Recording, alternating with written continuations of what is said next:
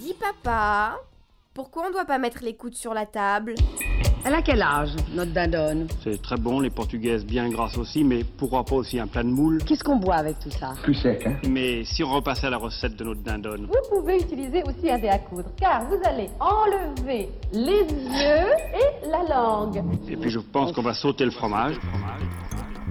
Les coudes sur la table, l'émission gourmande et pleine de saveurs de Radio Campus Paris. Bonsoir à toutes, bonsoir à tous. On se retrouve en ce dimanche, une semaine seulement après les attentats du 13 novembre et à quelques jours de la COP21. Puisque l'écoute sur la table est une émission consacrée au vin, à la gastronomie et à tous les plaisirs de la vie, on aimerait évidemment lever un verre en hommage à toutes les victimes et à toutes leurs familles, à qui on envoie des messages d'amour forts et sincères.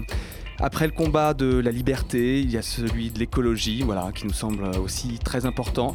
Aujourd'hui, on s'intéresse au bouleversement climatique. Le réchauffement va-t-il impliquer des changements, des transformations au sein de notre vignoble français? Pour en parler, nous recevons Yves Lers. Bonjour.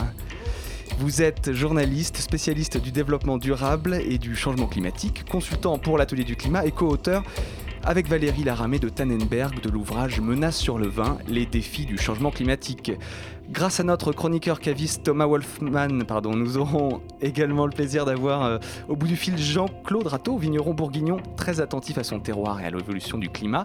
Et last but not least, Lise Combe qui est à mes côtés. Salut Lise. Salut. Et parti, bah, tu es parti en reportage dans le Rhône méridional, pas loin de Châteauneuf-du-Pape, pour rencontrer le vice-président de l'AOC, l'Irak, Richard Mabi le géologue Georges Truc et la vigneronne Marine Roussel, un gros programme. Marine Roussel qui est à la tête du domaine du Joncier. Mais avant de plonger dans le vif du sujet, on débute cette émission par une nouvelle rubrique, les brèves de comptoir. À Radio Campus Paris, on met les coudes sur la table. Les vins nature veulent leur label. C'est ce qu'on peut lire dans la revue des vins de France de novembre.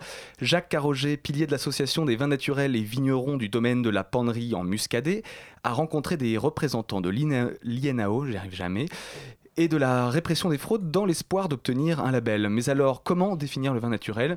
Selon l'association, c'est un vin qui doit avoir été produit sans aucun intrant chimique et accepter une dose de soufre inférieure à 30 mg pour les rouges et de 40 mg pour les blancs. Et puisqu'on est dans le registre nature, euh, cet été, il y a quelques mois, je ne sais pas exactement à quand ça remonte, euh, le très médiatique vigneron cavalier Alexandre Bain, parce qu'il semblerait qu'effectivement il se déplace qu'à cheval. Alexandre Bain a récemment perdu son AOC à Pouilly fumé, de quoi faire couler de l'encre et le rendre peut-être encore un peu plus célèbre. Thomas, je crois que tu fais partie des gens qui sont pas spécialement choqués par l'affaire.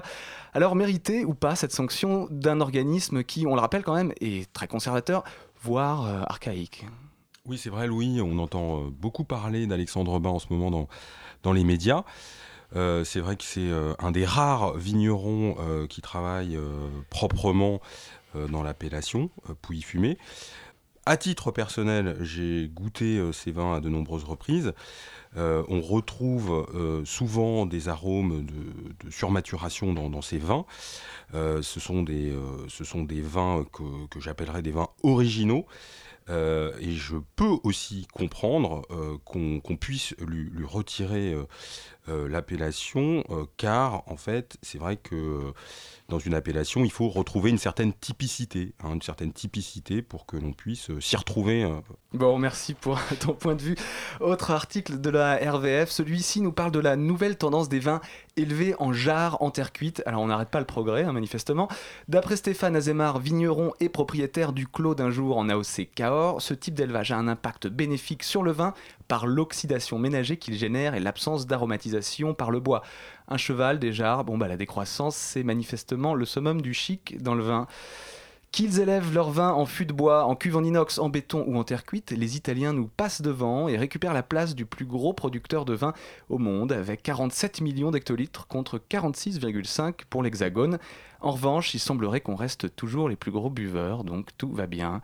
Et c'est l'heure de sortir les agendas. Le Salon des vignerons indépendants, c'est la semaine prochaine, du 26 au 30 novembre à la porte de Versailles comme d'habitude, 6 euros plein tarif ou 3 euros le tarif réduit. Bien sûr, le salon a tendance à se transformer en une petite beuverie les soirs de fin de semaine. Alors si vous voulez déguster tranquillement et sérieusement, choisissez le jeudi ou vendredi matin, c'est plus pro et n'avalez pas tout. Thomas, je crois que tu nous as fait une petite sélection de deux ou trois vignerons à pas manquer lors de ce salon.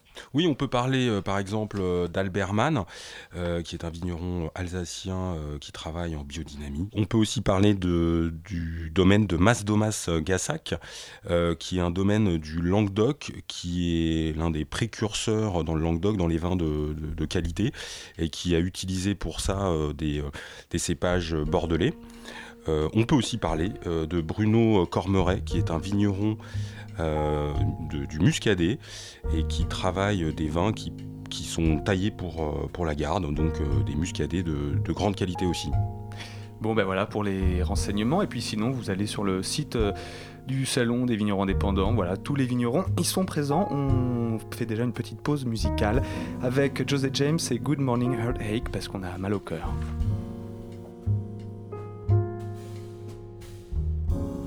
Good morning, heartache. Your old gloomy side. Good morning, heartache. Thought we said goodbye last night. I turned and tossed until it seemed you had gone. But here you are with the dawn. Wish I'd forget you, but you're here to stay. It seems I met you when my love went away. Now every day I start by saying to you, Morning heartache was new. Stop honing me now.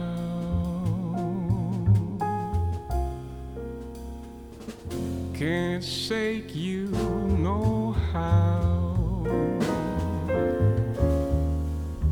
Just leave me alone. I got those Monday blues straight through Sunday blues, morning heartache. Here we go again. Morning heartache. You're the one who knew me when. Might as well get used to you hanging around.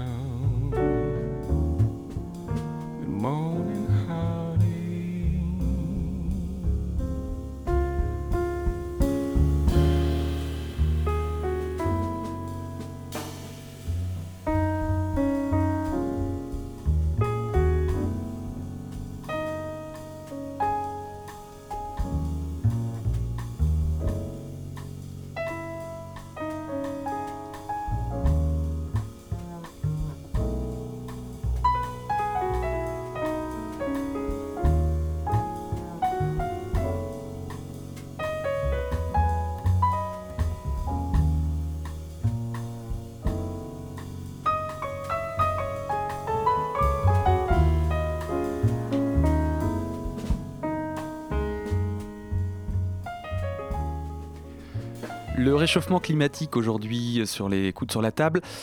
Ennemi juré des vignobles français et d'ailleurs euh, c'est un sujet qui fait le qui est au, au cœur du- des débats depuis quelques mois et même les plus grands médias généralistes se sont penchés sur la question. On a vu passer des, des longues pages euh, euh, dans Télérama ou dans Le Monde plus récemment. Deux pages dans le monde. Deux pages dans le monde, voilà. Alors, on entend donc Yves Lers, euh, vous êtes invité aujourd'hui sur le plateau d'écoute sur la table et nous allons donc parcourir un peu tous les sujets, ou presque, euh, que vous abordez dans votre livre Menaces sur le vin, qui est un ouvrage euh, grand public euh, reposant sur de nombreuses études uni- universitaires néanmoins.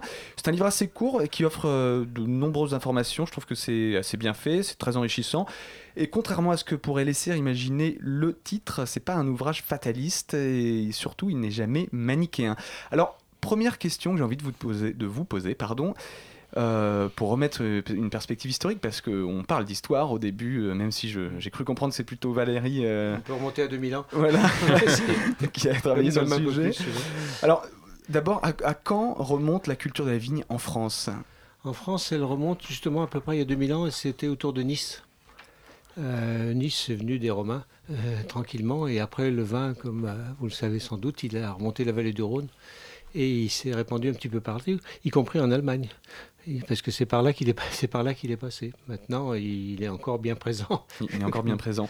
Alors, je vous parle d'histoire parce que dans ce premier chapitre de, de- de- de l'ouvrage, vous évoquez un réchauffement climatique au cours du Haut Moyen Âge, puis un véritable rafraîchissement dès le XVe siècle. Donc les fluctuations climatiques ne sont pas euh, des choses nouvelles. Les fluctuations climatiques ne sont pas des choses nouvelles. Ce à quoi on assiste aujourd'hui, c'est un changement climatique. Il y a un changement climatique qui est normal et les viticulteurs sont bien placés pour ça, pour le savoir, parce qu'ils jouent perpétuellement avec le climat, d'année en année, c'est vraiment un, jeu avec le climat. Le problème, c'est l'aggrava- l'aggravation de ce changement climatique et l'aggravation du réchauffement. Quand vous avez des vins qui prennent un degré de plus dans la bouteille tous les 10 ans, je ne parle pas d'un degré centigrade, mais d'un degré d'alcool, tous les 10 ans, vous commencez à vous poser des questions et il y a pas mal de viticulteurs qui, justement, se posent des questions. Alors, est-ce que vous pouvez justement nous faire un petit topo de l'état actuel du, réchauffement euh, climatique en France? Euh, Est-ce que d'ailleurs la France est peut-être un, pays plus ou moins exposé que le reste du monde euh, au réchauffement? C'est pas le plus explosé, mais il est pas mal, il est pas mal situé, j'allais dire. Au niveau, au niveau international, pour, depuis la semaine dernière, l'Office météorologique mondial a annoncé qu'on était passé à 1 degré depuis fin 18e, depuis le début de la révolution industrielle. En France, on est plutôt à 1,5 degré, 1,6, avec une disparité est-ouest, c'est-à-dire qu'il fait plus chaud à l'ouest qu'à l'est. Et les Bordelais vont s'en apercevoir, ont commencé à s'en apercevoir euh, dès maintenant, puisqu'on parlait du vin. Mais globalement, c'est plutôt 1,5 degré, ce qui est un chiffre euh, quasiment, carrément officiel, pas du, tout euh, scientifique, je veux dire, qui est un relevé scientifique. Et alors, vous nous donnez aussi les, chiffres de l'augmentation des, gaz à effet de serre depuis, depuis Bah, il- euh, le. XVIIIe siècle. Pareil, pareil, depuis la fin du XVIIIe siècle, ils ont continué à augmenter et c'est un des enjeux de la COP, c'est d'arriver à freiner pour maintenir ces fameux 2 degrés, sachant que les promesses actuelles des États nous emmènent à 3 degrés et pas à 2. C'est-à-dire les scientifiques pensent que quelque quoi qu'on fasse, on est déjà autour des 3 degrés et que ce qui se passe aujourd'hui, y compris pour le vin, c'est c'est fini, c'est fini, je veux dire, c'est déjà tout écrit pour les 20 prochaines années. Disons jusqu'en 2030, 2035, euh, peut-être même un peu plus. Ce qu'on va faire aujourd'hui comme économie euh, de CO2, comme économie de carbone, c'est après 2035. C'est pour ça que c'est important, ce que disent tous les climatologues, d'agir tout de suite. Et ce qu'on espère qui sera la solution à Paris, mais c'est pas pas gagné. Alors, on l'a dit, la COP, euh, effectivement, va un peu passer sous, sous les événements euh, Mhm. tragiques du, du- du 13 novembre. Euh, néanmoins, Enfin, la négociation se maintient, la, La négociation, négociation est se maintenue telle quelle, quoi. hein. Oui, effectivement. Effectivement, quand tu as 80 chefs d'État ou chefs de gouvernement qui arrivent, et vu ce qui s'est passé vendredi, c'est certain que il y a, il y a certaines inquiétudes, quoi. Voilà. Donc le public aussi peut-être va, va moins s'intéresser à ces questions. Alors, euh, quelles sont les, les solutions concrètes que peut nous apporter la, la COP 21 Bah, la, COP, la, la COP 21 peut apporter un certain nombre de solutions concrètes en prenant des décisions, chaque pays en prenant des décisions de limiter leurs émissions à un horizon qui serait 2030. Actuellement, on ne sait pas encore si les pays vont se retrouver. Il est possible qu'ils se retrouvent tous les 5 ans et qu'à ce moment-là, ils fixent de, euh, de nouvelles limites. Là, les décisions qui seront prises ne sont applicables qu'en 2020. Ça n'empêche pas de faire du boulot d'ici là, ça n'empêche pas de commencer à réduire, à faire de l'efficacité énergétique, euh, à faire des économies d'énergie, à faire davantage d'énergie renouvelable et tout. Ça, au contraire, plus on en fait tout de suite, meilleur c'est. Et le fait est, la chose importante, c'est que pour la première fois, ce qui n'était pas le cas à Kyoto en 97, tous les pays du globe sont représentés, les 196 pays, y compris les 28 de, de l'Union européenne.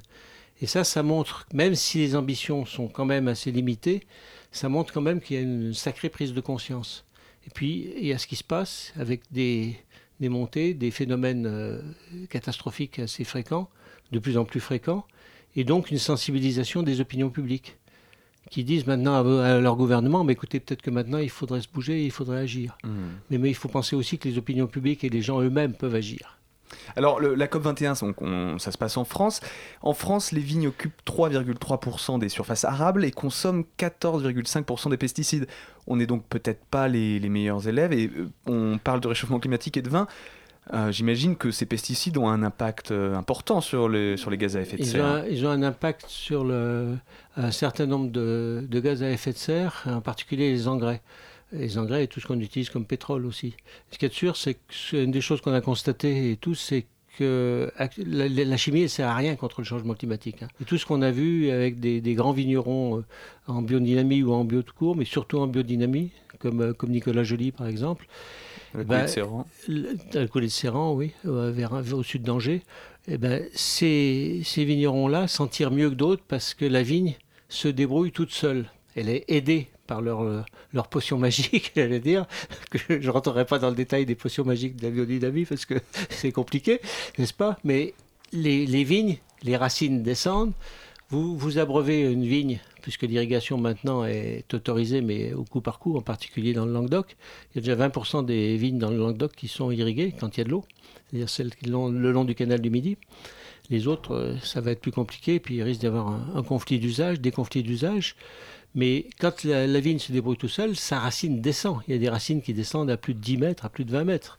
C'est euh, extraordinaire. Dans, l'Ermitage, euh, plus au nord, dans le nord des côtes du Rhône, sur la colline de l'Ermitage, qui est une colline un peu mythique, si vous voulez, les, vignes descendent les racines descendent à 20 ou 30 mètres. C'est quand même assez fantastique. Donc elles vont chercher ce dont elles ont besoin. Et ils laissent courir le feuillage par-dessus pour protéger. Cet été, ils ont beaucoup fait ça parce qu'il a fait très, Très chaud. chaud. cet été, comme vous le savez. Alors, on, on reparlera de toutes ces techniques de, de biodynamie, effectivement, euh, lorsqu'on parlera de, de, de vignerons. Et on va, euh, avant de- d'aborder euh, les, principaux, les principales conséquences et les principaux risques du réchauffement climatique, vous l'avez dit, 3 degrés, ce sera, c'est une fatalité. C'est les Bah, scientifiques s'accordent là-dessus. Il y a des scénarios catastrophiques encore plus, en plus, Oui, encore oui. plus noirs dont on parlera, notamment celui, celui de Liana, chercheuse américaine, euh, non chercheur américaine, Chercheur, pardon. Euh, mais en a, attendant, qui a fait beaucoup de bruit. qui avait fait beaucoup de bruit et qui a été largement controversé. En attendant, on va écouter notre premier reportage. Euh, nous, on parlait du Languedoc, euh, on va parler d'une autre région chaude, donc l'Irak, et je laisse la parole à Lise. Oui, euh, je suis partie euh, il y a presque un mois, en fin octobre, sur un terroir particulièrement touché par la sécheresse dans la vallée du Rhône, au cœur de l'appellation l'Irak. Alors, cette petite appellation est assez confidentielle, seulement 715 hectares de vignes, mais elle n'est pas moins qualitative pour autant. Elle fait face à sa voisine de Châteauneuf-du-Pape, qui est de l'autre côté du Rhône, et ses vins n'ont pas grand-chose à lui envier, à mon avis, hormis peut-être sa renommée. On se situe là à 15 km au nord d'Avignon dans le département du Gard. C'est donc une des appellations les plus septentrionales et aussi une des plus anciennes de la vallée du Rhône. Je crois que ta langue a fourché, tu as dit la, la région la plus septentrionale du Rhône, c'est la région la plus méridionale, hein, Ah oui, tout à fait. voilà, donc la région On la plus au sud. J'y ai rencontré Richard Mabi, vigneron et vice-président de l'appellation. Ancien citadin travaillant auparavant dans la finance, il a repris le domaine familial il y a environ 10 ans, succédant à son père et à son grand-père qui a créé le domaine dans les années 40. Il m'a emmené sur une de ses parcelles, située sur un haut plateau recouvert d'une mer de galets roulés qui font la spécificité de ce terroir. Je m'explique. Il y a 3 millions d'années, ces roches arrachées aux Alpes par le Rhône ont roulé sur des centaines de kilomètres et sont venues se poser sur cette terrasse alluviale, se polissant en chemin pour faire maintenant une quarantaine de centimètres de diamètre environ. Ces galets d'une couleur ocre pâle ont une grande importance sur la qualité des vins car ils emmagasinent la chaleur de la journée pour la restituer la nuit, ce qui crée un microclimat dans les vignes. Les vins sont majoritairement rouges, mais il y a aussi une petite production de blanc et de rosé.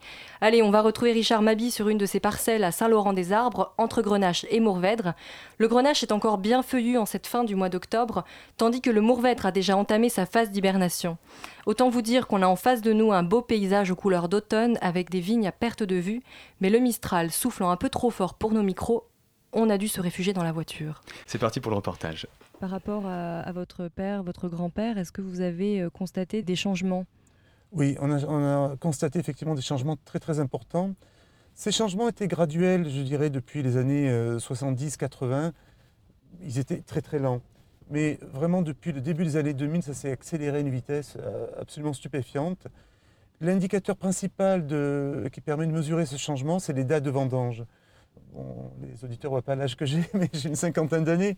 Quand j'avais une, quinzaine d'années, on vendangeait traditionnellement euh, fin septembre. On commençait les vendanges fin septembre.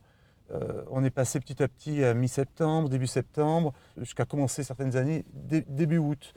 Donc on peut dire qu'on a avancé en moyenne la date des vendanges de 4 semaines euh, sur les 40 dernières années. Si on revit un petit peu euh, toute l'année qui vient de s'écouler en, termes de climat, comment ça s'est déroulé? Ce qui est assez étonnant avec euh, un peu ces évolutions climatiques, c'est que je trouve que les, années euh, qui se suivent sont de plus en plus hétérogènes. Vraiment, chaque millésime est complètement distinct du, précédent. Alors cette année, la particularité, c'est que nous avons, nous avons eu très peu d'eau à la fin du printemps et au début de l'été. Et début juillet, les vignes commençaient vraiment à souffrir la sécheresse. Et puis ce qui s'est passé, c'est que dans le courant de l'été, on a eu plusieurs pluies, pas des pluies très importantes, mais qui sont venues à des moments clés de la maturation du raisin. Donc finalement, malgré ce printemps très très sec, ces quelques pluies que nous avons eues dans le courant de l'été ont permis une bonne maturation du raisin. Ce qu'il faut dire aussi, c'est qu'on a quand même des printemps et des étés de plus en plus secs. Euh, donc la vigne s'est habituée à manquer un petit peu d'eau, à plonger ses racines de plus en plus profondément dans le sol et aller chercher l'eau euh, là où elle se trouve. Donc finalement, la vigne souffre de moins en moins de la sécheresse, elle s'habitue à cette évolution climatique. Ensuite, pendant les vendanges, alors là, on aimerait qu'il n'y ait pas trop d'eau, parce que quand le raisin est mûr, euh, l'excès d'eau nuit à la qualité du raisin. C'est-à-dire sur du raisin dont la peau a commencé à s'affiner, le raisin est fragile et, peut s'endommager très rapidement. Et donc là, cette année, euh, nous avons eu pas mal d'eau pendant les vendanges. Et là aussi, deuxième bonne surprise du millésime, c'est que assez étonnamment, le, le, raisin a bien résisté à cette masse d'eau que nous avons reçue pendant les vendanges. Vous avez eu quand même quelques frayeurs, mais le bilan est très positif cette Voilà. année. On parlait un peu du climat que connaissaient euh, vos parents et vos grands-parents. Est-ce que euh, vos pratiques culturelles ont changé par rapport à, à leur époque? Tout à fait. Euh, il a fallu modifier nos, nos, pratiques culturelles. Par exemple, pour ce qui est de, de la sécheresse. La solution de facilité, ça pourrait être d'arroser. On n'a pas tous les ans l'autorisation de le faire. Il faut vraiment que ce soit très très sec pour qu'on ait l'autorisation de le faire. Et puis, l'arrosage, ça présente un gros inconvénient. C'est que la vigne s'habitue à être arrosée. Les racines ne s'enfoncent pas pour aller chercher l'eau là où elle se trouve. Donc, ok, euh, l'année où on va arroser, la vigne va, va arriver à, à, pleine maturité, mais ça veut dire que l'année d'après, elle sera encore plus fragile. Plus les racines de la vigne vont en profondeur, plus l'expression le, du terroir est forte. En plus, voilà. Mm. L'arrosage favorise un développement racinaire de superficialité. Donc, du coup, vous allez avoir tout un système racinaire qui va se développer en périphérie du sol. Et donc, ces racines vont permettre de récupérer l'eau qui s'y trouve, mais aussi vont récupérer les, élé les éléments qui se trouvent dans le sol et qui, dans ce niveau de sol, ne sont pas les plus intéressants. Des, éléments éoliens qui sont rapportés par le vent de droite et de gauche, qui ne sont pas aussi intéressants que les éléments qu'on trouve dans les, couches plus profondes du sol. Euh, donc voilà, je préfère éviter euh, l'irrigation. En 10 ans, j'ai dû le faire deux fois, les années vraiment les plus sèches. Donc l'autre solution pour euh, lutter un peu contre cette sécheresse, c'est de diminuer la charge de la vigne. On fait de, plus en plus régulièrement des vendanges en verre pour diminuer le rendement. Si on s'aperçoit que le climat est très sec pendant le printemps et au début de l'été, et que donc les raisins risquent de ne pas arriver à maturité par manque d'eau, eh on élimine une partie de ces raisins deux mois avant la vendange. Donc une autre solution pour lutter contre la sécheresse, c'est, ben, comme on le fait ici, euh, c'est de, travailler le sol. Euh, je crois que nos aïeux avaient un, proverbe qui disait euh, un binage vaut deux arrosages. Le remuage des sols permet effectivement de, récupérer l'humidité et de donner plus de fraîcheur à la vigne. Les sols en, profondeur sont plus frais, même sans forcément être plus humides, ils sont plus frais que la, superficie du sol. Donc en ramenant cette fraîcheur, vous diminuez le besoin en eau de la vigne. Une autre conséquence du réchauffement climatique, c'est que euh, ça génère de manière indirecte, vous allez voir pourquoi, une, euh, augmentation du degré euh, des vins. Alors pourquoi? Parce que plus la vigne accumule de jours de soleil, d'heures de soleil, plus elle va produire de sucre. Traditionnellement, nos aïeux avaient l'habitude de vendanger la vigne quand il y avait suffisamment de sucre dans le raisin pour produire des, vins qui feraient ensuite entre 12 et 13 degrés d'alcool. Le problème, c'est qu'aujourd'hui, on arrive beaucoup plus tôt à cette concentration en sucre. Mais le problème, c'est qu'on s'est rendu compte de, de, de, depuis une vingtaine d'années que cette maturité qu'on appelle alcoolique ou pulpaire du raisin ne suffit pas pour produire de, bons vins. On a besoin aussi d'une parfaite maturité de la peau des raisins. Pour l'atteindre, il faut qu'on ait une alternance de journées chaudes et de nuits fraîches. Et ça, malgré le réchauffement climatique, on ne l'a qu'au début de l'automne. Donc concrètement, pour résumer, on a des pulpes de, raisins qui sont mûrs bien plus tôt qu'auparavant. Par contre, si on veut attendre la maturité pelliculaire, celle qui nous permet ensuite de produire de grands rouges, eh bien, on est toujours obligé d'attendre fin septembre. Du coup, que se passe-t-il? Vous avez des raisins dont la pulpe est mûre fin août, début septembre, euh, mais les peaux ne sont pas mûres, donc on attend. Et pendant ce temps, la concentration en sucre des, raisins continue à augmenter. Et au moment où on va les ramasser, eh les raisins, au lieu de faire entre 12 et 13 degrés, ils vont faire entre 14 et 15. Et l'acidité diminue. Donc vous allez me dire, comment faire pour retrouver de l'acidité? Vous avez toujours cette solution de travailler les sols. Cet apport de fraîcheur va augmenter l'acidité des, des raisins. On, on peut ensuite euh, rajouter de l'acidité sur les mous de raisin ou dans les vins. Mais bon, Sous forme d'acide tartrique, sous c'est forme ça d'acide tartrique. Mais bon, c'est quelque chose effectivement de moins naturel que la- que l'acidité euh, qui proviendrait de la, euh, des grappes de raisin. Après, bon, en, en- en cave, on est obligé de s'adapter aussi, puisqu'on a des vins qui présentent des équilibres différents de, euh, de ceux qu'ils avaient auparavant. Donc, comme les vins ont par exemple moins d'acidité, ils vont être plus fragiles. Donc, il faut les surveiller de beaucoup plus près, il faut être beaucoup plus euh, précautionneux sur les, risques d'oxydation du- vin. Le vin, c'est tou- toujours une affaire d'équilibre. Il faut qu'il y ait un équilibre entre l'alcool, l'acidité, mais aussi la concentration. Donc, comme on a moins d'acidité qu'auparavant, euh, les vins pourraient sembler un peu plus lourds. Pour éviter cette euh, lourdeur apparente, on essaie de faire des vins qui aient une concentration tannique plus importante. Il faut savoir aussi que les tanins contiennent de l'acidité. Donc, on essaie de faire macérer les raisins le, plus longtemps possible, et en tous les cas plus longtemps qu'auparavant, pour extraire de l'acidité des tanins. Et ensuite, toute cette matière que vous avez dans les tanins, toute cette structure, va permettre d'équilibrer le niveau d'alcool des, euh, vins. Il y a une autre chose qui nous fait peur, c'est la mortalité dans les vignes. Ça devient de plus en plus difficile de, de planter des vignes parce que euh, les jeunes vignes ont des racines qui ne sont pas très profondes, donc elles vont souffrir énormément de la sécheresse. Donc les plantiers sont, sont très fragiles de nos jours. Et puis ben, on a de plus en plus de, de cèpes qui tous les ans meurent de manque d'eau. L'espérance de vie de nos vignes diminue d'année en année.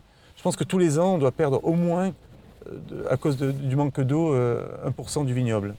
Pour l'instant, vous n'envisagez pas de vous installer au Danemark. Non, pas encore. Les coudes sur la table. Les papilles qui pétillent sur Radio Campus Paris. Voilà Richard Mabi donc, qui nous explique de manière très didactique, très précise tous les problèmes que- qu'engendre le réchauffement climatique dans la vigne, donc euh, l'augmentation du degré alcoolique, la baisse de l'acidité, euh, le bouleversement du, du calendrier phénologique, euh, Yves Lers, c'est ça, c'est quand le problème de base c'est que tout commence trop tôt en fait. Bah, c'est la floraison d'abord. Oui. D'abord la floraison et avec un risque aussi, c'est un petit coup de froid en avril. Et un petit coup de froid en avril, ça va au, au mois d'avril. Alors ce que vous appelez un petit coup de froid, c'est même euh, le gel en C'est le avril, gel, oui, voilà. oui. Je l'appelle un petit coup de froid, c'est que ça gèle carrément. Et à ce moment-là, bah, c'est le bazar, quoi. C'est le bazar, je veux dire, c'est très grave, quoi. Et puis ça suit, ça suit au fur et à mesure. Euh, C'est ce qu'expliquait très bien ce, ce viticulteur. Et ça suit, c'est-à-dire qu'on arrive euh, au mois de juillet, et à ce moment-là, un raisin qui normalement mûrit tranquillement en août pour être vendangé en septembre ou en octobre, il arrive trop tôt. À un moment donné, il fait encore trop chaud. Alors que fin août, il aura déjà, sera déjà descendu. Il y a un décalage général. Et ça, ce décalage, il n'y a pas grand-chose à faire. Vous avez vu, vous avez entendu ce qu'expliquait ce, viticulteur sur la complexité euh, à la cave. Alors il y en a qui résolvent le problème de façon plus simple avec de la filtration ultramembranaire. Enfin, L'osmose inversée. L'osmose inverse, c'est le- c'est ce qu'on utilise pour le, euh, le dessalement d'eau de mer.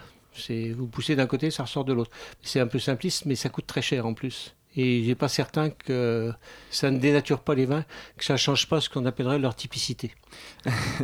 Et euh, le bon, qui plus est, c'est quand même pas très sexy de, de- de boire des vins dont on sait qu'ils ont été euh, chimiquement euh, conçus, parce que là, on a, c'est un procédé chimique. Il se, pré- il se prépare une usine, C'est plus un procédé mécanique, on pourrait dire. Mm. Oui, mais- mécanique. Mécanique, mais il se prépare une grosse usine dans ce sens-là dans le Bordelais. Bon, on en re- reparlera, mais on, on- on ne boit pas de, ce- de ces vins-là pour le moment. Euh, plus de chaleur, ça veut aussi dire plus d'insectes et plus de champignons, donc plus de maladies de la vigne partout en France. C'est ce qu'on lit dans Menace sur le vin. Ouais. Et alors là, avec des solutions qui soit reviennent à la chimie avec euh, un succès euh, moyen, soit reviennent avec des méthodes naturelles, ou alors euh, on n'y arrive pas du tout aussi. hein. Et ça, c'est un, sacré problème. Alors peut-être qu'on fait des recherches, pas peut-être, on fait des recherches pour trouver des cépages ou des croisements ou des hybrides qui seront plus résistants.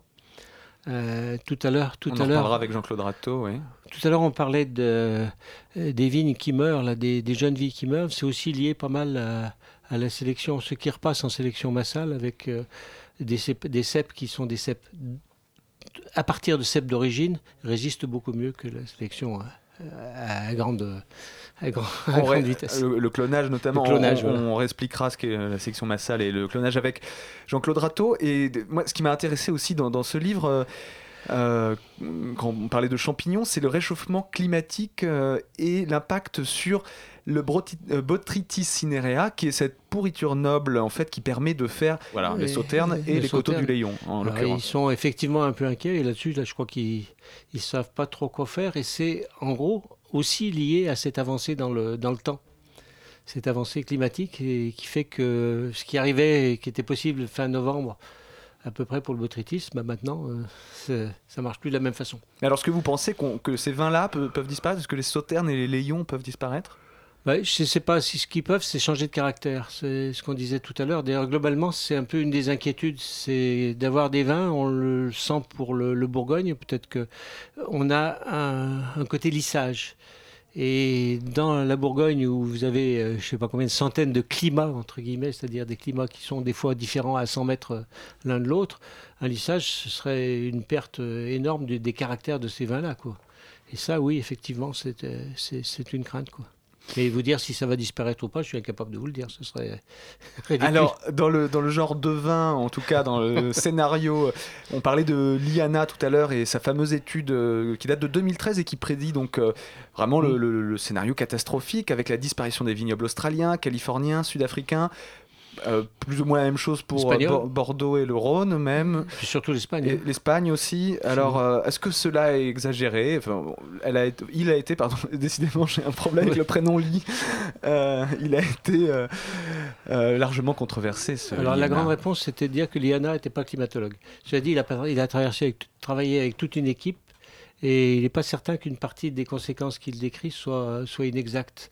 En sens qu'il y a une petite carte dans le bouquin où on voit 2000-2040. Sur 2040, vous ne voyez plus rien en Espagne dans toute la Mancha. La Mancha, c'est le plus grand vignoble d'Europe. Hein. Et C'est pas le vignoble qui fait la qualité la plus, euh, la plus extraordinaire, mais là, c'est fini. Euh, dans le sud de la France, tout ce qui est chez nous, Languedoc, etc., dans, dans tous ces coins-là et sud des Côtes-du-Rhône où vous étiez, bah, c'est pas certain que ça, survive euh, de façon, sauf effectivement à irriguer massivement, sauf à changer les, changer les, les vignes, à changer les, à mettre d'autres cépages dans, dans ces vignes-là, c'est sûr. Par contre, par contre, la- l'Australie, c'est exact. L'Australie subit une sécheresse énorme, la Californie subit une sécheresse énorme. En, en Argentine, ils plantent jusqu'à 3000 mètres.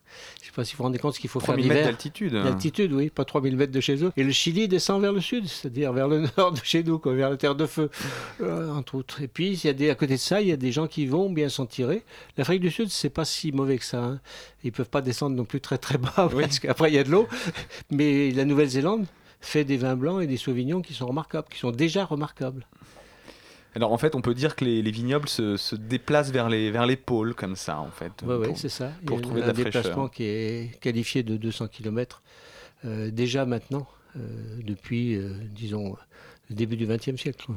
Donc, euh, évidemment, on parle euh, souvent de, de l'Angleterre, qui est quand même un, un nouveau territoire euh, propice au vin, paraît-il. En tout cas, c'est ce qu'on aime dire. On- Bah, les- La légende veut que les champenois achètent et les. Ah, c'est pas une légende. hein. Voilà. Ch- Shandon, Shandon en anglais.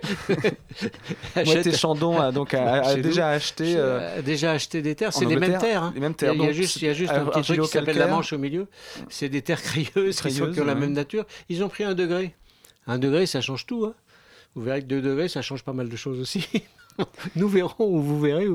Il y a aussi l'autre, euh, il y a aussi l'autre point de vue, c'est-à-dire que là, on, on parle des scénarios catastrophiques, pardon, mais pour l'instant, il y a quelques petits malins qui se frottent les mains, euh, notamment en Champagne, euh, à Bordeaux aussi, où les vins atteignent leur optimum, Voilà, des, des- des qualités encore jamais connues. Et vous donnez l'exemple dans votre livre d'un- de dégustation de différents millésimes, et il n'y a jamais eu autant de, de- de bonnes notes Bah, exactement. que ces dernières années. Depuis 2007, euh, même avant, depuis 2005, on peut dire, il y a eu des très très très bons vins. Euh, ce qu'ils ont appelé dans le Bordelais pendant un moment le bon problème. Le problème, c'est de savoir si ça reste le bon problème indéfiniment. Ça, c'est moins sûr.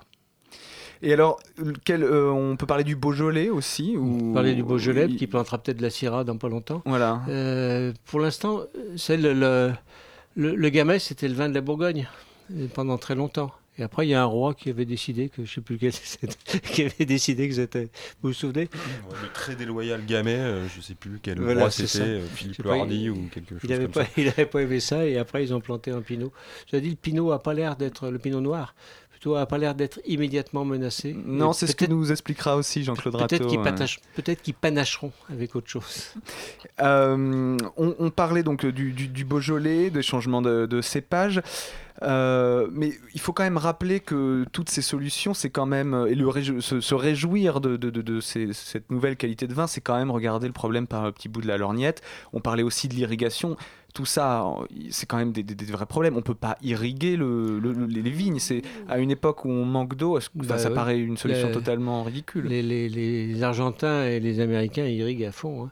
Enfin, ils irriguent quand ils ont de l'eau. En Californie, ils irriguaient beaucoup et du coup, ça remonte. Ça remonte vers l'Oregon euh, et même vers le Canada. euh, maintenant, tranquillement, où eux, ils se content- commencent à se frotter les mains. C'est assez étonnant, quoi. Cette migration, il y a une migration extraordinaire, quoi. Donc des vins qui se font grâce euh, à l'eau, alors qu'en fait on, Mm. on, on joue plus le jeu, quoi. C'est-à-dire qu'on cherche toujours des, des, des- des solutions anti-écologiques. La Oui, oui. COP21, qu'est-ce que- est-ce qu'il y, a- il y a des, est-ce qu'il y a des recherches sur ce, sur ce vignoble-là qui utilise de l'eau Il n'y a, pas beaucoup de choses sur, sur le vignoble en particulier et il n'y a pas grand-chose non plus sur un, euh, plus globalement sur l'alimentation. Alors qu'il est très clair que si on continue à aller vers 9 ou 10 milliards d'habitants sur cette planète, le problème de l'alimentation, il va être carrément crucial. Il l'est déjà dans pas mal de pays, mais il va le devenir de plus en plus. Et ça, c'est pas c'est pas des sujets abordés parce que ça dépend de l'OMC, c'est du commerce quoi en quelque sorte. Alors ce- cette alimentation et aussi le, ce problème démographique, euh, Georges Truc nous en parle. Euh, Lise euh, donc, euh, est allée le voir également à l'Irak. Oui, j'ai eu la chance de pouvoir discuter un peu avec euh, Georges Truc, qui est œnogéologue, et il est très très sollicité dans la région du Rhône. Alors qu'est-ce que c'est qu'un œnogéologue? En plus d'étudier les formations géologiques et la nature des sols et des sous-sols, il connaît la vigne et le vin et s'intéresse particulièrement au terroir viticole. Georges Truc apporte donc un point de vue un peu différent sur le changement climatique. Alors le problème pour la viticulture ne va pas se situer au niveau du changement concernant la nature du sol et encore moins celle du sous-sol. Ces changements-là euh, requièrent des durées beaucoup plus importantes, des millénaires ou des dizaines de millénaires, pour que l'on puisse observer un changement significatif. En revanche, le matériel végétal, lui, risque d'être affecté par quelque chose qui est surtout la disponibilité de l'eau dans le sous-sol. En effet, si l'on va vers moins de précipitations atmosphériques, les nappes d'eau souterraine risquent de chuter et le système racinaire ne pas parvenir à rattraper cette sorte de déficit qui va se manifester. Et la plante, par conséquent, entrer dans des phases de stress hydrique. Alors si l'on suit les modèles les plus pessimistes de notre évolution climatique actuelle, quelle que soit son origine, il est clair que le débit des fleuves et des rivières qui sont leurs affluents vont diminuer. Et les prévisions les plus pessimistes, mais qui seront peut-être réalistes hein, dans quelques décennies, 2080-2100, indiquent que le Rhône pourrait perdre 50% de son débit. Et les conséquences ne sont pas que pour les nappes et pour les plantes, elles peuvent se faire sentir sur la production d'hydroélectricité, par exemple. Remplissage des barrages et une productivité des barrages qui risque de diminuer. Et comment euh, vous envisageriez euh, ces perturbations pour la viticulture en termes de cépage Alors, il y a des cépages qui chez nous sont très adaptés déjà à des conditions de moindre disponibilité en eau. Chez nous, le grenache, que nous avons prélevé en Espagne, mais qui aujourd'hui, on le sait, vient de Sardaigne, est un cépage très très adapté à des conditions méditerranéennes sèches ou méditerranéennes à saison contrastée, ce qui est notre caractéristique principale. Donc avec le grenache, on doit s'attendre à des augmentations de production de sucre, par conséquent de degré alcool potentiel, ce qui évidemment vis-à-vis du consommateur est quelque chose qui est un petit peu craint, un peu redouté. Lorsqu'on arrive à des degrés alcool dans une bouteille de 15, 15 et demi, 16, le consommateur a tendance à freiner un petit peu.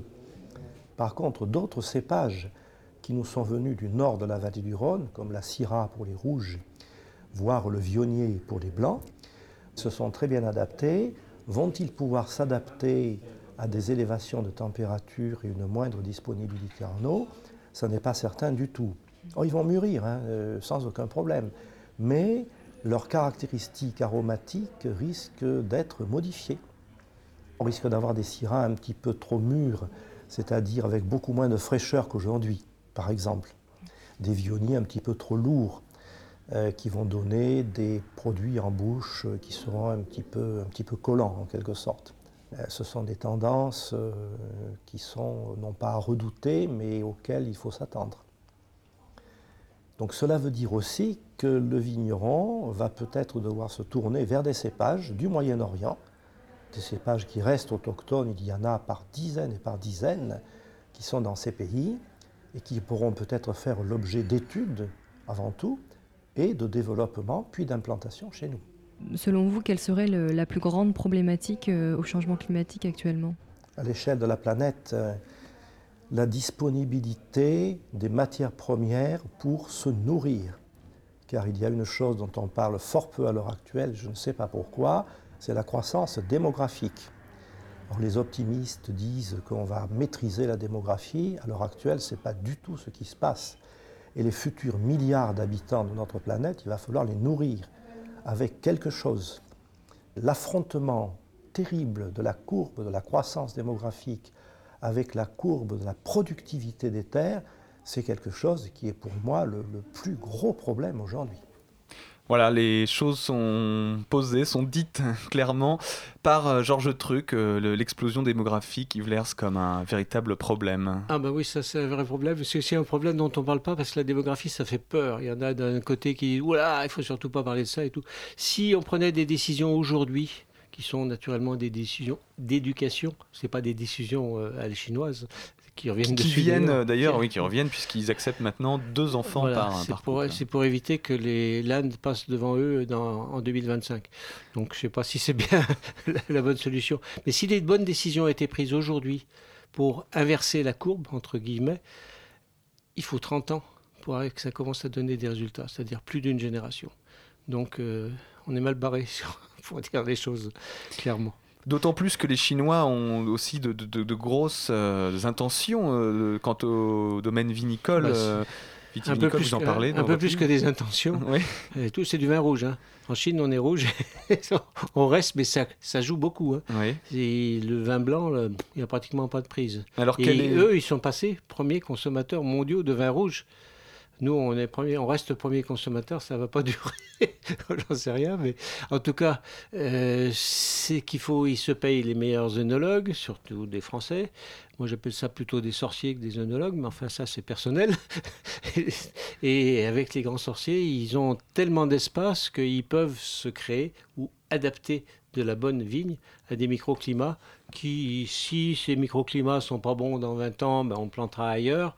Si, maintenant, sur la qualité des vins, moi, je, suis allé en Chine trois, deux, trois fois, trois fois même, et j'en ai bu alors. Bon, on peut pas dire que c'était extraordinaire. Euh, il y a des rumeurs comme quoi on des étiquettes du Bordeaux et puis qu'on met une étiquette chinoise dessus. Ça, j'ai pas de preuves, mais ce ne sera pas une surprise extraordinaire dessus. Je pense que de toute façon, s'ils veulent faire de la qualité, ils y arriveront. Grâce, mais à, à- à leur terroir ou, ou uniquement grâce à la chimie? Parce que est-ce que le- la Chine possède des terroirs euh, Oui, oui, il y, a, il y a une telle diversité. Il y a une telle diversité sur un pays aussi grand que de ce côté-là, ils peuvent trouver des bons terroirs. Il y a des endroits où c'est très difficile, où ils enterrent carrément la vigne l'hiver pour pas qu'elle gêne, en la, en la recouvrant complètement après.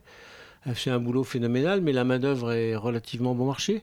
Donc, et en plus, euh, les, les paysans qui travaillent sur la viticulture gagnent deux ou trois fois plus que ce qu'ils faisaient sur euh, les céréales ou autre chose. Donc, euh, ils n'ont pas de mal à trouver des- de la main-d'œuvre là-dessus, et ils ont décidé d'y aller, donc ils y vont. Et ils deviendront, d'après vous, euh, aussi le- les premiers producteurs de vins mondiaux rapidement. hein. Bah, je sais pas, parce qu'il y aura... Oui, mais reste, reste à savoir comment la vigne va s'adapter chez eux et comment elle va s'adapter partout, comment les différents cépages vont jouer, est-ce qu'ils vont travailler sur des cépages, des hybrides, des cépages euh, recréés, mélangés? Pour l'instant, il y a quand même beaucoup de questions. Bon, affaire à suivre donc.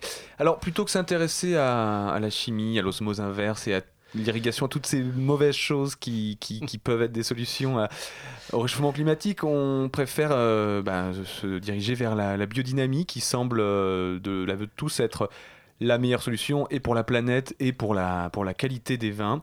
Alors, euh, est-ce que vous pouvez euh, nous rappeler quels sont justement les préceptes de la biodynamie qui, qui permettront de, de, de- Je peux, de je peux rafraîchir vous rappeler que c'est un monsieur qui s'appelle Rudolf Steiner qui a créé ça dans les années 1920, euh, qui maintenant a commencé à avoir pas mal d'adeptes. Juste un, un détail qui n'en est pas forcément un, c'est qu'en France, beaucoup des, une large partie des plus grands viticulteurs passent en biodynamie, et que ça soit en Bourgogne, que ça soit en Val-de-Loire, que ça soit en Bordelais. Et ça, et dans les Côtes-du-Rhône aussi. Et ça, c'est quand même euh, des gens qui savent compter, et s'ils le font, c'est quand même qu'ils ont des raisons. Maintenant, les préceptes, vous savez qu'il y a plein de solutions on travaille avec la Lune. Euh, les autres, ils émettent au point un certain nombre de, de potions, et au fur et à mesure que évolue la vie, évolue la vigne, ils traitent entre guillemets avec ces choses-là. Mais la première chose, et ce que décrit en général, ce que décrivent en général les viticulteurs qui sont en biodynamie, c'est de l'observation. Un des grands reproches qui est fait à la viticulture, c'est qu'on passe à la cave directement et on s'occupe plus de la vigne. Or, faire du vin sans vigne, sans, sans raisin, bah, c'est quand même pas évident. Mais euh, ça veut dire qu'on prend un raisin et après on va le transformer euh, d'une façon ou d'une autre parce que ça va correspondre à une, mode, parce, que ça va faire plaisir, qu'on sera mieux noté dans un grand guide international, etc. Euh, c'est peut-être une façon de, de faire du vin, mais je suis pas sûr qu'elle soit durable pour le coup. Alors vous parliez de grands vignerons qui, qui se mettent à la biodynamie. C'est le cas de, de Jean-Claude Rateau dont on a énuméré plusieurs euh, fois euh, le, le nom depuis le début de l'émission. Jean-Claude Rateau que Thomas Wolfman, notre chroniqueur caviste, a appelé il y a quelques jours. Oui, tout à fait. J'ai j'ai appelé Jean-Claude Rateau euh, pour lui poser quelques questions euh, au sujet de ses vins et, et de la biodynamie et du réchauffement climatique. C'est c'est un spécialiste du réchauffement climatique. À Radio Campus Paris, on met les coudes sur la table. Bonjour Jean-Claude Rateau. Pour vous, quelle est l'incidence du réchauffement climatique sur le vignoble bourguignon? Pour l'instant, on n'est pas très affecté par la chaleur. On est surtout dans un désordre climatique qui vraiment stresse les vignes dans tous les sens. Des alternances de périodes froides, chaudes, de périodes humides ou extrêmement sèches. En fait, la vigne dans sa croissance est complètement perturbée de plus en plus. Ça fait sept ans qu'on fait que des petites récoltes. On, on perd constamment des raisins à cause de, de- de stress hydrique, de stress euh, d'humidité, de mauvaise floraison, de choses comme ça. Et du coup, est-ce qu'il est possible de s'adapter et d'accompagner le réchauffement climatique? On peut en fait piloter un petit peu la croissance de la vigne en l'aidant euh, par différentes techniques. Par exemple, on peut utiliser l'enherbement. En période très humide, en laissant l'enherbement s'exprimer, l'herbe naturelle, spontanée, va euh, utiliser une partie de l'eau en excédent. En période de sécheresse, à l'inverse, on va utiliser l'enherbement pour protéger le sol des rayons ardents du soleil en laissant l'herbe, mais en la couchant au niveau du sol pour essayer de faire une espèce de matelas. Donc on n'est pas sans ressources, mais par contre il faut s'adapter, il faut adapter la viticulture, il faut trouver les, moyens techniques, le matériel pour pouvoir le faire. Et puis au niveau de l'encépagement, ben, pour l'instant on n'est pas trop trop embêté au niveau de l'encépagement, mais on sait qu'à terme, dans les 20 à 30 ans qui viennent, il faudra qu'on modifie profondément notre encépagement. Vous avez aussi parlé euh, de la sélection euh, massale. Est-ce que vous pouvez nous expliquer ce que c'est que la sélection Massal et en, en quoi, enfin, en quoi ça consiste tout simplement Alors c'est simple, c'est ce que c'est ce qu'on a toujours fait. En fait, Euh, on va dans les vieilles vignes, dans des vignes qui donnent des très beaux raisins, et on va sélectionner les pieds qui correspondent le mieux à nos objectifs de qualité et de rendement. Hein, on va choisir par exemple un beau pinot noir qui donne des petits raisins bien serrés et qui va donner 6-7 raisins par pied. Pas plus, pas moins. Dans les années 80, on a beaucoup sélectionné le pinot noir sur l'alcool. On a cherché des pinots noirs très sucrés et très colorés. hein. Le pinot noir est un cépage qui donne pas beaucoup de couleurs. Donc euh, c'est ce qu'on reproche souvent en vin de Bourgogne, n'est pas très coloré hein, dans les vieilles vignes. hein. Donc euh, on a eu cette tendance à faire des pinots noirs qui montent beaucoup en maturité. Aujourd'hui, c'est l'inverse. On a tendance à aller un petit peu trop vite en alcool, certaines années, à, avoir euh, des pinots noirs qui montent trop vite en sucre, qui font des 14, 14,5, 15 degrés. C'est pas du tout souhaitable. Donc il faut resélectionner maintenant dans l'autre sens, en cherchant des pinots noirs qui vont faire moins de sucre et qui vont surtout mûrir lentement de façon à créer de la complexité. On pourrait opposer euh, sélection Massal à- à- à- au, au clonage. C'est pas du tout la même manière de faire. Pas du les tout la les clones, faut pas s'illusionner. c'est- ce sont des, des cèpes de vigne qui ont été trouvés dans nos vieilles vignes, donc qui sont extrêmement intéressants et qui Voilà. nous appartiennent. Ça fait partie de notre patrimoine. Simplement, ils ont été sélectionnés pour la couleur et pour l'alcool. Donc euh, aujourd'hui, ils ne correspondent plus euh, à ce qu'on a besoin pour euh, faire une viticulture de qualité. Il y a une deuxième chose, c'est que un clone, c'est un cépage pur génétiquement. Une sélection massale, c'est une famille. Donc on a une diversité et la vie est basée sur la diversité. Donc si on plante une sélection massale avec des pieds qui vont pas être tous calés un petit peu pareil sur la maturité, pas avoir tout à fait exactement la même, euh, même type de sucre, les mêmes arômes, exactement la même acidité, des choses comme ça, on va faire des vins de toute façon qui seront beaucoup plus complexes et beaucoup plus intéressants que des clones. Ça, c'est indéniable. Est-ce que pour vous, ce serait intéressant, par exemple, de modifier le cahier de décharge de l'AOC Bourgogne? Alors, euh, moi, j'en suis intimement convaincu. On vient de le réécrire, hein, donc euh, là, ça va être difficile de le modifier dans les années qui viennent.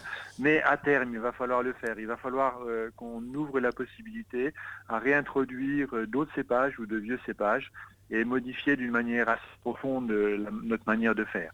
Mais ça, c'est quand même sur du, du moyen terme, c'est 20-30 ans. Alors, on a une piste de travail extrêmement intéressante. hein. Il faut savoir que toute la grande viticulture en Europe est née de cépages qui sont locaux. hein. Ils sont issus euh, de vieilles vignes sauvages locales qui ont vécu là depuis en gros 8000 ans depuis la fin des glaciations, donc qui sont parfaitement adaptés à chaque sol, à chaque climat, à chaque endroit. Donc nous, euh, nos cépages cu- cultivés en Bourgogne sont issus de vieilles vignes sauvages qui étaient euh, apparemment dans les forêts au-dessus de Dijon. D'accord. C'est toute la famille des Noiriens. Ces pinots noirs sont extrêmement intéressants parce qu'ils donnent des très grands vins avec euh, une très belle maturité chez nous. Ils ne sont pas adaptables ailleurs. Donc il faut qu'on reste sur cette idée de cépage local. Et on en a toute une kyrielle qui, qui demeure encore dans notre région et qu'on peut peut-être utiliser à l'avenir. Aujourd'hui, il ne reste quasiment que dans la collection de l'INRA euh, dans les- le sud de la France. hein. donc on, va, on a récupéré cette collection, on l'a regreffée, on va la planter au printemps. On va voir un petit peu ce que donnent tous ces vieux cépages aujourd'hui dans les conditions actuelles. Il faut savoir qu'ils n'ont jamais été sélectionnés pour produire du sucre. Donc ils vont garder plus d'acidité et produire un petit peu moins d'alcool. Donc il faut voir s'ils sont aussi qualitatifs que le pinot noir ou le chardonnay par exemple. Il faut voir si on peut les ajouter dans notre encépagement pour compléter un petit peu le chardonnay et le pinot noir. Pour vous, est-ce que le réchauffement climatique peut améliorer éventuellement la qualité des vins? Pour l'instant, c'est indéniable. Nous, on mûrit mieux. Ce qui fait qu'on va faire des vins euh, plus parfumés, plus ronds, moins astringents, moins acides que dans les, les décennies qui ont précédé. Enfin, non, il y, a, il y a 30 ou 40 ans, c'est sûr qu'une année sur deux, on était obligé de chaptaliser les vins. Aujourd'hui, ça devient d'une extrême rareté qu'on soit obligé de rajouter du sucre dans les vins. Pour nous, c'est plutôt un avantage.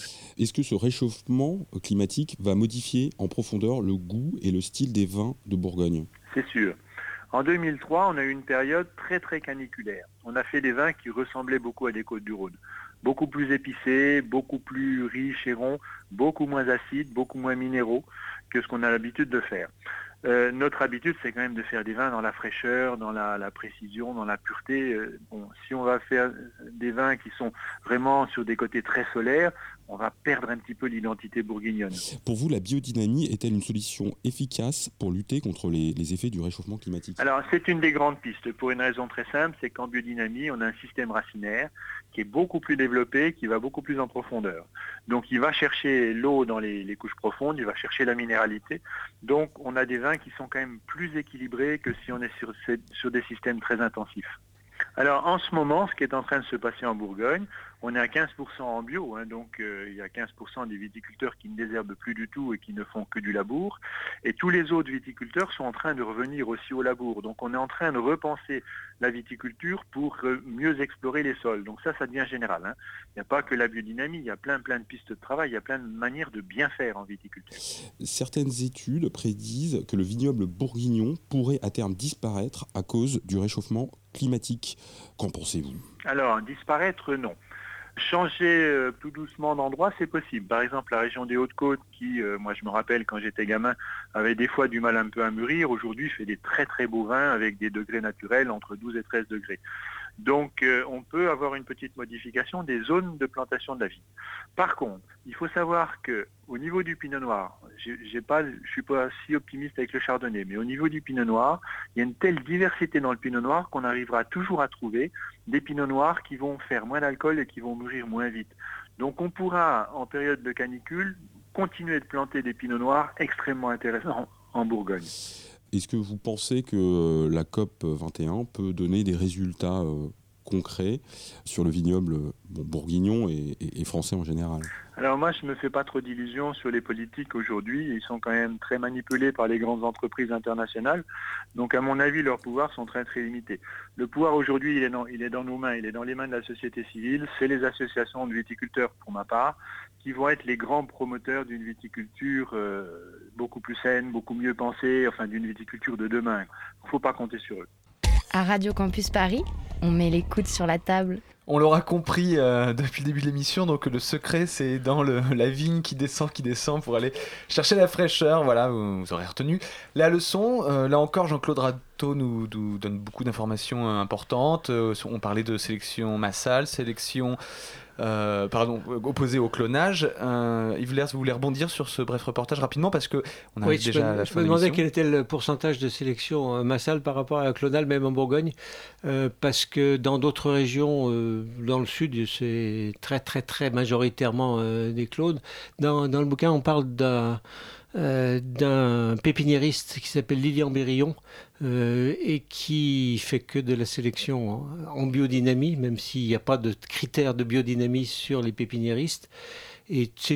Tous ses clients sont tous des grands viticulteurs de France et naturellement ils partent ce qui était expliqué de vignes anciennes, etc. et pas de, de clones qui sont la répétition que ce qui pourrait se passer pour nous, mais pour l'instant c'est pas la peine, il y a assez de monde sur Terre.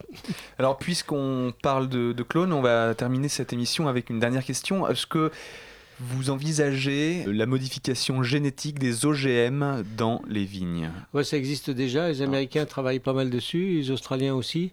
Euh, les Argentins, euh, les Argentins d'une certaine façon, aussi Argentins-Chiliens. Le Chili travaille pas mal avec les États-Unis puisque les, les Américains en Californie ont le droit d'incorporer une partie de raisin qui vient d'ailleurs. Donc ils prennent des vins du sud du Chili, des raisins du sud du Chili qui permettent de faire baisser un petit peu le degré, le degré chez eux. Mais maintenant, oui, ça travaille beaucoup sur la, sur, sur cet aspect-là et il y a des gens de l'INRA qui sont convaincus que la solution passera par euh, la génétique. Merci beaucoup Yves Lers pour euh, votre participation à cette émission. On rappelle votre ouvrage Valérie avec Valérie euh, Laramé de Tannenberg, Menace sur le vin, les défis du changement climatique. C'est édité euh, dans la collection Dans le vif chez Bûcher Chastel. Euh, Et on- Ça vaut le prix d'une petite bouteille. et ça vaut le prix 12 euros, effectivement, d'une petite bouteille. Malheureusement, on n'aura pas le temps de, de diffuser le, le reportage de, de Marine Roussel euh, à la tête du domaine du Gencier. On le retrouvera néanmoins euh, sur Internet, sur la page de l'émission www.radiocampusparis.org, les coudes sur la table. Euh, merci beaucoup à Michael Pérez à la réalisation. Euh, merci à Thomas Wolfman, Alice Combe pour les reportages. Et euh, merci encore à vous, Yves Lers. On se retrouve l'année. Non, le mois prochain, ce sera pas déjà l'année prochaine, pour parler d'un, bah, de, peut-être d'un sujet plus léger, les bulles. Quelles alternatives au champagne? Et je crois qu'on va ouvrir pas mal de bouteilles à cette occasion. On se retrouve donc dans un mois. Salut, à bientôt et bon dimanche.